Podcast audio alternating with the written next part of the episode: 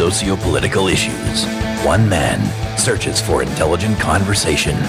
From Dedham, Massachusetts, the birthplace of modern democracy, this is You Don't Have to Yell with your host, Dan Sally. Welcome, everybody, to episode 91 of You Don't Have to Yell. It is your bod boy of nonpartisan political podcasting here. And before we get to the meat of this episode, I have some very exciting news to share. Podcast ranking service Chartable has ranked You Don't Have to Yell as the 5,782nd most popular podcast in existence. It's a wonderful milestone, but we don't settle for second best here on YDHTY, or for that matter, 5,782nd best. So, to help commemorate the occasion, I want us to get down not to 5,781, not to 5,780, but to 5,775 by the end of May. I think we can do it, folks. So, to help, share YDHTY with all your friends and neighbors and even your enemies. Anyone you feel would be interested in forming a more perfect union in this United States of America. Now, with that out of the way, the 117th Congress, that would be the one we have now, for those of you who lost count, boasts the largest percentage of women in history. This being said, we shouldn't even buy a bottle of champagne, much less pop the cork, as that record number is 27%. Now, to help explain this imbalance, I invited Jennifer Lawless, professor of politics at the University of Virginia, who has done extensive research on the subject. She offers some really interesting insight into why it is that we don't see more women in office, and a lot of it begins well before the ballot box. She also had to explain it to me several times as it was not my best thinking day. One last note in line with how dense I was on that day, apparently I had the wrong mic on during the recording and it sounds like I'm talking on speakerphone, so please forgive me. I will be back at the end with my final thoughts. Before we get started, a couple disclaimers. Number one, uh, my kids are home and have decided to start wrestling right outside my office. So you can, you may and probably will hear the sound of screaming. Per usual, like every other episode, screaming is a th- sign things are normal in this house. Silence is the thing I have to get up and investigate. Um, number two, you may be noticing uh, if you're watching this on YouTube that um, I'm currently wearing these glasses that make me look like a shopping mall Santa Claus. Uh, I lost my uh, glasses uh, visiting the Wizarding World of Harry Potter in Orlando this week, uh, and uh, and they've magically disappeared. So uh, until my new glasses arrive, this is what you're going to have to deal with. Um, Jen, have you ever visited the Wizarding World of Harry Potter? I have not, and now I have no interest in going. Yeah. Well, if if if you do, leave your glasses at home. That's my only advice. Um, so, uh, you know, Jen, I know you know prior to prior to kind of hitting record here, you know, what what brought us here today, or what had me really interested in having you on this episode, was really digging into uh, the nature of diversity in Congress, and and especially the nature of uh, or the the state of gender equity or gender parity or the lack thereof uh, in Congress, and um, what I'm really interested in, in, in understanding is, you know, what are the root causes? What are the things we can do to help change the equation? Um, but I, I, guess maybe just to set the stage for the folks walk, watching and the folks listening, um, can you give us kind of a baseline of the state of gender equity in Congress? And, and also to, to follow that up, maybe an understanding as to why this is a problem and why this is something folks should care about. Sure. So, a lot of people are probably surprised to learn that about 80% of our elected officials are men. And that's because there are some very, very high profile women in politics. In Congress, Nancy Pelosi is Speaker of the House. You have Liz Cheney, who has the third highest position among the Republicans. Lots of women now, as Democrats, chair committees. But the reality is that we always are between, for at least the last several election cycles, um, between 22 and 24% women. And this is a situation such that Congress is not that different than our other political institutions. At the state legislative level, only about a third of the members are women across the country. In big cities, only about 20% of our mayors are women. The same is true for governors. So the overwhelming majority of our elected officials are men, despite some very high profile women in politics. And the main reason that this is an issue is no longer because women and men are fundamentally different when it comes to how they legislate or what their priorities and policies are. We've reached the point in American politics where whether you're a Democrat or a Republican tells us almost everything we have to know about what you're going to prioritize and how you're going to vote. Mm-hmm. But there is something to be said about democratic legitimacy and ensuring that our political system is open to all people. And when people look at our elected officials, when they look at our political institutions, when they go to cast a ballot, and so infrequently do they have the opportunity to vote for a woman, that suggests to them that the political system just isn't open. And, you know, we as a nation have worked with other countries to help them improve representation. And we often suggest that they have quotas. And these are quota levels to which we've certainly never held ourselves. So symbolically, it's really, really important that we up those numbers as well. Yeah. Yeah. It was it was funny too, because in in the doing some prep for this conversation, um, I came across an article that lauded the fact that uh, the number of women in Congress was at a record high uh, now. And then read that that record high was 27%, which then triggered the Price is Right losing horns because um, that's that's I, I, don't think that's something we should necessarily be applauding. Um, you know, one of the things I, I, I, found really interesting about the you know the, the, the about your work was the fact that it seems that the root cause isn't necessarily that women are disadvantaged at the ballot box. So it, it doesn't seem to me that the issue is that people don't want to vote for women. It just seems women aren't running in the same numbers as men. Right. It's a supply problem, not a demand problem. So the good news is that when women run for office, they do just as well as men. They're equally likely to win elections, they raise just as much money. And if we're looking at congressional news coverage, they garner about the same amount and the same type as men. Mm-hmm. And this means is that when a female incumbent seeks reelection, she is almost always reelected, just like a male incumbent. Mm-hmm. When a female challenger seeks a position, she almost always loses, just like a male challenger. Mm-hmm. And open seat contests, women and men have an equally good shot. And this is true on both sides of the political aisle in primaries and general elections. Mm-hmm. So the real issue is that there just aren't that many women competing in the first place. And this is not simply because women have decided that politics is something that they don't want to get involved in or that they just don't see themselves as candidates or elected officials. It's in large part that nobody has suggested to them that they run, nobody has encouraged them to run, but also they think that there's widespread bias against women in politics. Most Americans do. If you ask people, do you think women win elections at the same rates as men? The majority say no. Do you think women can raise as much money? The majority say no. Do you think they face equitable media coverage? The majority say no. So what happens is women think that they have to be twice as good to get half as far because they'd be navigating this very biased environment. So one of the things that I'm trying to push out with my own research is debunking some of these myths so that women realize that they actually will get a fair shot if they throw their hat into the ring. Yeah. So what I'm hearing from you is it sounds like in a lot of cases, women are talking themselves out of running before they even come to the decision. Is that correct?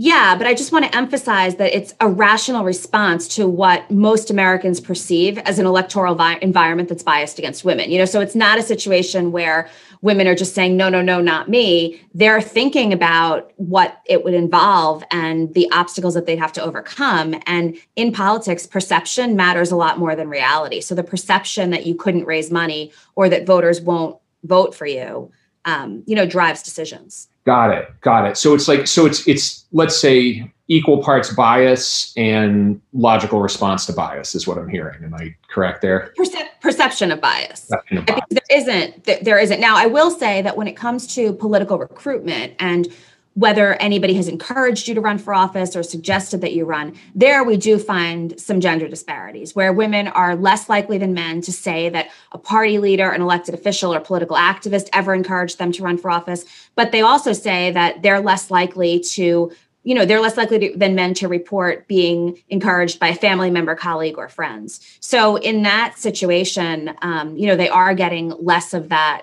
you know hey you should do this which is a way to mitigate against concerns that you're not qualified. Yeah, and that's that's what I found super interesting as well was the fact that from what I read of of your research, it sounds like the the women who do run received encouragement very early on. So it sounds like this is something that starts really at childhood.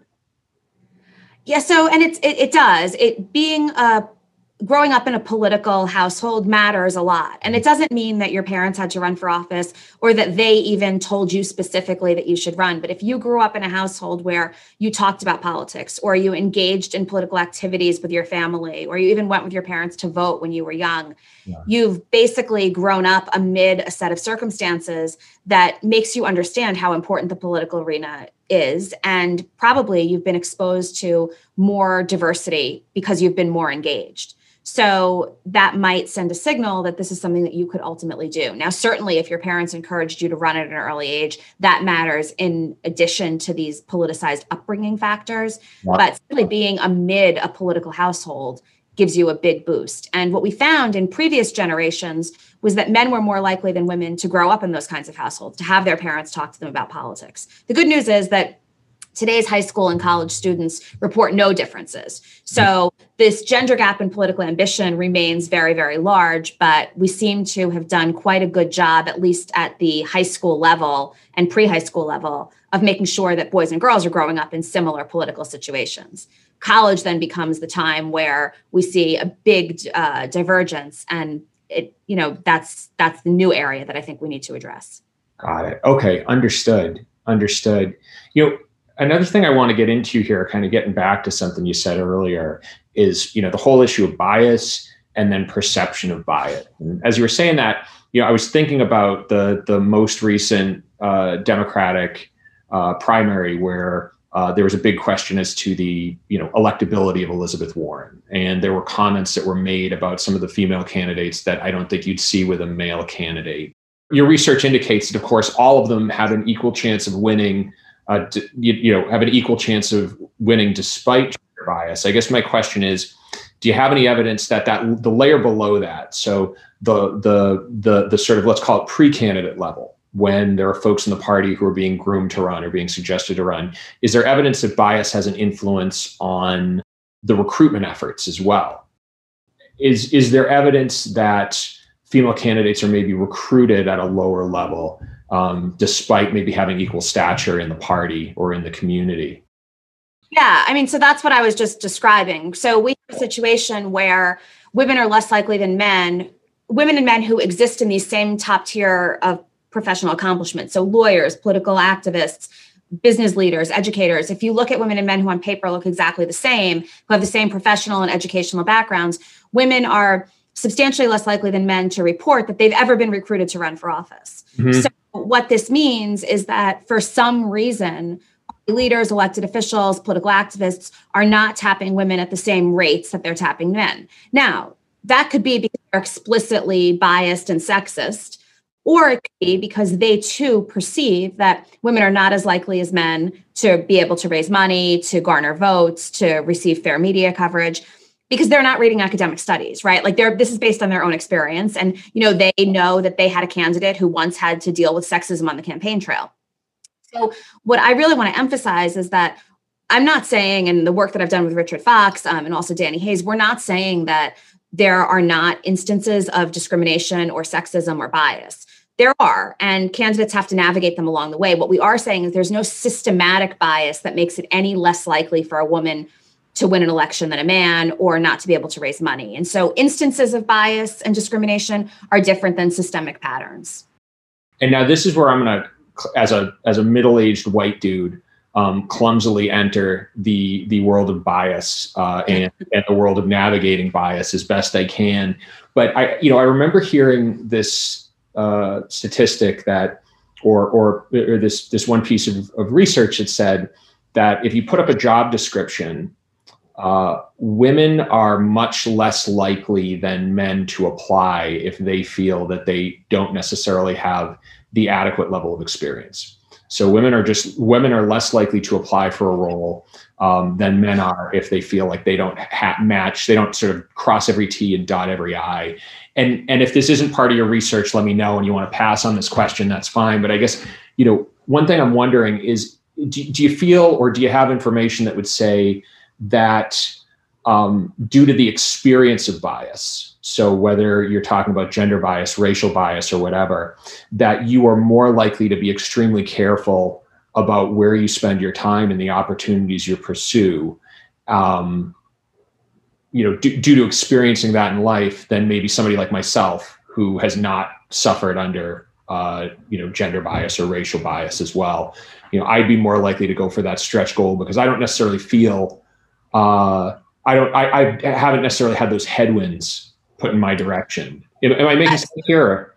Yeah. So, I mean, what I can tell you is that we found again, we've got thousands of women and men who on paper look exactly the same. We ask them, Are you qualified to run for office? And more, about 60% of the men say yes, and only about 40% of the women do. Now, if you looked at their resumes, you would identify absolutely no difference. Moreover, men who don't think they're qualified to run for office still say that they would give it serious thought. So a woman who says, no, I'm not at all qualified, writes it off. And I think that's because they do have experience navigating male, um, you know, traditionally male dominated environments and do believe that they have to be better to succeed. And as a result, you know, they doubt their qualifications. But what I can tell you in addition to that is we interviewed beyond conducting national surveys with you know these thousands of potential candidates we did intensive interviews with several hundred of them. And what kept coming up when we asked about qualifications were to- totally different definitions. So women would hold themselves up to a hypothetical bar. And when we said, well, what do you think makes a candidate qualified to run for office?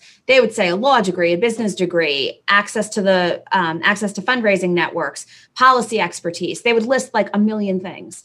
Yeah. Men would hold themselves that no one had. They didn't think most male candidates were qualified either. Yeah. Men would say things like, passion and vision. And they were sort of holding themselves up to the lowest common denominator. We had male potential candidates tell us, for example, that they were qualified because they met their state senator and that person's a moron. Right. So women are holding themselves up to something that no candidate could ever achieve. Men are holding themselves up to somebody that really didn't at all impress them. And when you think about it that way, it's no surprise that you're not evaluating the situation similarly. And you know, I and I, I, think it's not just politics. We see that in other uh, disciplines as well, and that's consistent with this, the studies that you referenced. Oh, I'm I'm laughing because it sounds typically male right there. So um, I, I, I represent that demographic at times. So uh, or all the time, for better or for worse. I hope you're enjoying this episode, and I wanted to take a short break to share ways you can learn more about the electoral reform movement that is gaining steam in this country if the uptick in listeners to YDHTY is any indication. Now, first, as I've mentioned before, over the past few months, I've been working with an organization called Rank the Vote, and their goal is to bring ranked choice voting to every state in the union. And while there are so many ways we can reform government, ranked choice voting remains, in my opinion, the least drastic, most feasible, and most effective way to get the kind of diversity in American politics we need. And if you'd like to help, you can visit rankthevote.us to learn more. Second, I want to hear from you. So let me know what you think of this episode or others you've listened to, or just give me suggestions on topics and guests by visiting ydhty.com or hitting me up on social media. Twitter seems the place you like to talk, so feel free to grab me there. And to the folks I've chatted with before, you've been a huge help in the growth of the show. Thank you very much for all of your comments and suggestions, and I'd love to get more people in the conversation. Let us get back to the episode.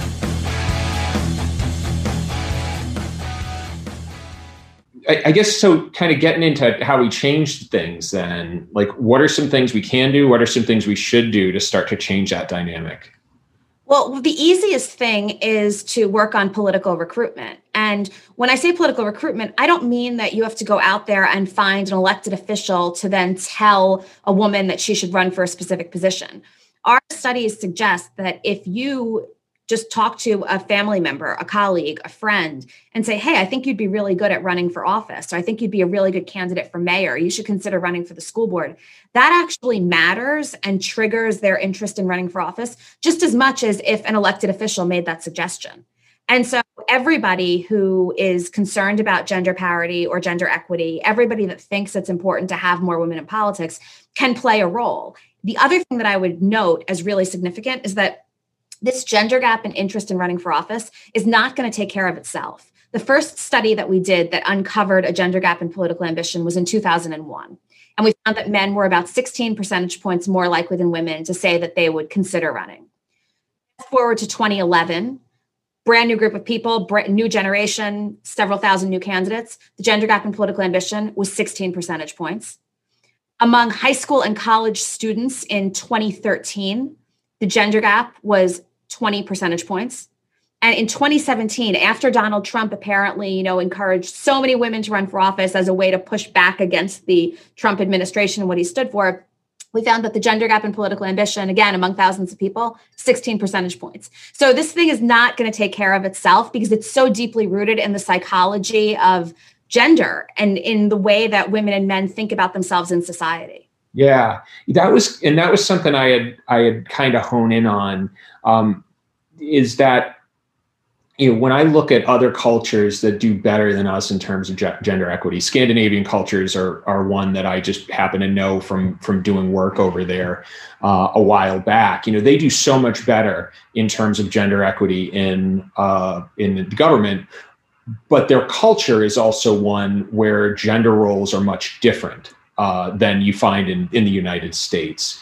And, and, and so from, from what I'm hearing from you, you know, it really sounds like what we're this the the issue of of of women in politics is is really part of a bigger cultural shift we need to make here in this country as far as what what is the what, what do we consider gender roles if any am i am i hearing you correctly or am i totally off. Well, I mean, so it's tricky because there is no bias against female candidates when they run. Yeah. That's even the case if you are a mother with young children, right? So we've reached the point in time where it's not as simple as, oh, we have certain roles ascribed to women and others ascribed to men. And as a result, you know, voters aren't willing. I think that what we've gotten to the point now in the United, where we've gotten in the United States now is that we have to be more proactive about encouraging more women to go for it. Yeah. Um, voters seem to be there, donors seem to be there, journalists seem to be there. Now we have to encourage the women that there is this support network that is going to treat them fairly if they throw their hat into the ring, despite the fact that historically gender roles were such that they were not necessarily welcomed into the political arena. Yeah, and that's something I probably should have clarified there too, because you know what, what I'm thinking more of is in those beginning phases. Like, is there something innate about you know American culture where I might be less inclined to recommend my daughter run than my son run, for example. That's kind of what I'm getting at, I guess. Yeah, I mean, I there's very little evidence that that's still the case, which I think is a really good thing. Okay. Um, but what that but you know recommending that your kids run for student government for example um, is really really important suggesting that they ultimately run for office later in life is really really important but um, you know, the overwhelming majority of people have no interest in running anyway. So it becomes a little bit tricky because we have to not only encourage everybody to think about running, but once that kernel of potential is there and we could actually translate the interest into a candidacy, we need to make sure that that interest is then fostered. So getting it on somebody's radar screen is the first step. That's really, really important. And then making sure that it stays there uh, an additional challenge. Yeah. And the one thing I'd like to comment on, and, and we talked about this before, you know, we hit record, is that diversity, and this goes for gender diversity, racial diversity, what have you, it is a job in and of itself. And, and I think I told you, you know, the thing that brought me to your work was the fact that my that and and had a bunch of great guests, but had this string of white dudes. And I was trying to figure out why am I only ending up with the same type of person in front of the camera? Um, and so, in in efforts to kind of get a better understanding of this, what I found is that to turn a less diverse environment more diverse is work in and of itself, and it's something that everybody has to take an active part in the process of. To sort of elaborate a little, you know, there are studies that suggest that it's not that recruiters are explicitly biased against female candidates. It's not that party leaders and elected officials are biased against recruiting female candidates. It's that they don't think of them because they recruit from their own networks and their networks are predominantly white men. Mm-hmm. And so, if you can call attention to the fact that you've got to go outside of your network, you could still find really, really competitive candidates who could do a good job and win in those districts. That's the first step. And I will say that this is part of the reason that we see such disparities between um, when we compare Democrats to Republicans. The Democrats have decided that given the diversity of the American people and their policy positions, they're really, really going to focus on ensuring that they have a far more diverse slate of candidates every election cycle as compared to the past. And as a result, among Democrats, women are about 40% of the members of Congress. Mm-hmm. So the Democrats have decided that this is a job. This is a full time job for them. The Democratic National Committee has prioritized this. Mm-hmm. Go over to the Republican side. Again, when women run, they're just as likely as men to get elected. But the Republicans have not prioritized diversifying their candidate slate. They haven't ensured that across the country, in all um, elections, they're seriously considering this. And I've spoken to party leaders on both sides of the aisle and Republican Party leaders have said, look, we're great. We think it's terrific if a woman wants to run. But to us, the most important thing is that the candidate can, you know, is competitive, can win the district, and ideally can raise a lot of money. And so they're not going to go out of their way to look for a more diverse candidate to do that if a white guy shows up and says, hey, I want to run in this district. Yeah. So some of this just comes down to, you know, where your values are and what you want to prioritize. But we see that the situation isn't going to just fix itself when you've got one party that's really, really made an effort and the other party that might not have any sense of bias, but is not making that effort. You wind up with, you know, among the Republicans in Congress, you've got to think about 13% women. So, you know, the Democrats are fielding three times as many candidates and as a result, three times as many elected officials who are women. Yeah. And so maybe taking the cynical approach, because I, I I don't necessarily want to appeal to folks better angels here, but taking the cynical approach, you know, if I'm a Republican Party, uh, if I'm a if, if I'm a Republican Party official and I'm seeing these numbers, is there something? Is there a reason in the electoral math I should be concerned? Because the way I look, I mean, sorry, please. I would have thought so, but they're able to win elections pursuing the strategy they've pursued. Yeah. Um, you know, it's so if you look at the 2020 election, for example, yes, Joe Biden did. Joe Biden's victory was largely due to the gender gap and especially um, women of color in states like Georgia. Like that's why he's president of the United States.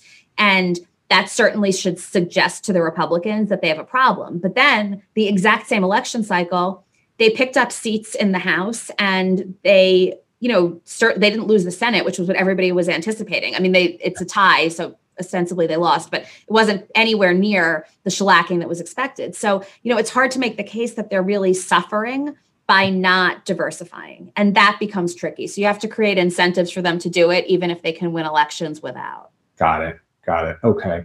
I have one last question for you, and possibly the most irritating question to ask anybody who's an expert in political science but I'm going to ask it anyway. Um, you know, this morning, you know, as I was thinking about our conversation, there were two, there were two presidents that came to mind. Um, one was Donald Trump, and the other was Bill Clinton. And the reason I'm using them both is because on this podcast, I always like to make sure that if I'm going to offend somebody, I'm going to offend both parties equally. um, and the thing that the thing that was in com- that they both had in common is both obviously had their own personal issues when it came to the to the treatment of women and and how they how they spoke about women or how they acted around women. Um, and both had their own female constituencies who said i don't approve of the way they act but they vote the way i want them to and that's what matters. Do you feel is that type of philosophy damaging do you feel well, you know, I started out by saying that at the end of the day, it's all about whether you have a D or an R in front of your name. Yeah. And I, that's true. This is why primary elections matter. Um, because at the end of the day, if you're a Democrat and the Democrats put up a terrible candidate who is just sort of really, really fundamentally flawed, it's hard to imagine that people are going to vote against that person. Uh, and the same is true of a Republican. It's not only Donald Trump. I mean, Matt Gaetz, who right now is, you know, sort of experiencing as much of, um, you know, he's he's ensconced in the minutia of gender-related problems. Yep. if if his reelection can if his reelection was tomorrow, he would handily win in his yeah. district. Mm-hmm. Um, and so, for voters that say, you know, I don't approve of this behavior, but this person votes my values, primaries are the place where you can make that clear. You can vote for an alternative who supports your values and who doesn't necessarily engage in that behavior. The one other thing I would say, as far as the Bill Clinton Donald Trump situation is concerned, um, at the time when Bill, when Bill Clinton was elected in 1992, the the scandal was that he was having an affair with Gennifer Flowers. Mm-hmm. Right? Me Too behavior came to light later when he was initially on the ballot. It was sort of about an extramarital affair and whether it was appropriate for Hillary Clinton to stand by her man we've since have learned that Bill Clinton and Donald Trump have both engaged in behavior that's far worse than just having an affair. Um, but when Donald Trump was on the ballot, the Access Hollywood tape had come out already. Oh, you know, I, I think that that demonstrates how much more polarized our politics have become. Because it's hard to imagine in 1992 when an affair was actually politically relevant and people were considering, is this too much for me to take? that they accepted the Access Hollywood tape. And now it's hard to imagine anything that they won't accept if it's within their own party. Yeah, no, that's a that's a fair comment. And I even think back to I think it was four years prior to Bill Clinton, Gary Hart dropped, out, of, out of the race for having an affair, which now wouldn't would barely even make headlines. So. Wow, how far we come and how far we fallen. Now, if you like this episode, please share it and leave a review. That is how we get the word out. And if you haven't subscribed yet, just gently tap that subscribe button and welcome aboard. Again, we don't smash any subscribe buttons here, we just tap, tap, tap. This isn't the roller derby. The thing I found most interesting in this conversation was how the lack of women in Congress is due more to the perception sexism will lower their chances of success than sexism itself. As Jen mentioned, women are just as successful as men when it comes to winning elections, but they don't receive nearly the same level of encouragement. And I think seeing more women in office will help other women visualize themselves there, but I also think there's going to have to be some hard work done in the interim to recruit qualified female candidates and get us above the 30% or dare I say 40% mark. Oh, yes, I dare. As always, music courtesy of Quellertac. YDHTY's editorial advisor is Addy the Adman, the Rear Admiral Adam Yaffe. You finally got a nickname. That's what I'm using, Adam. Hope you like it. YDHTY is produced in North Carolina, United States of America, by the Big Gino, Jason Putney. Until the next, this is Dan Sally. Adios.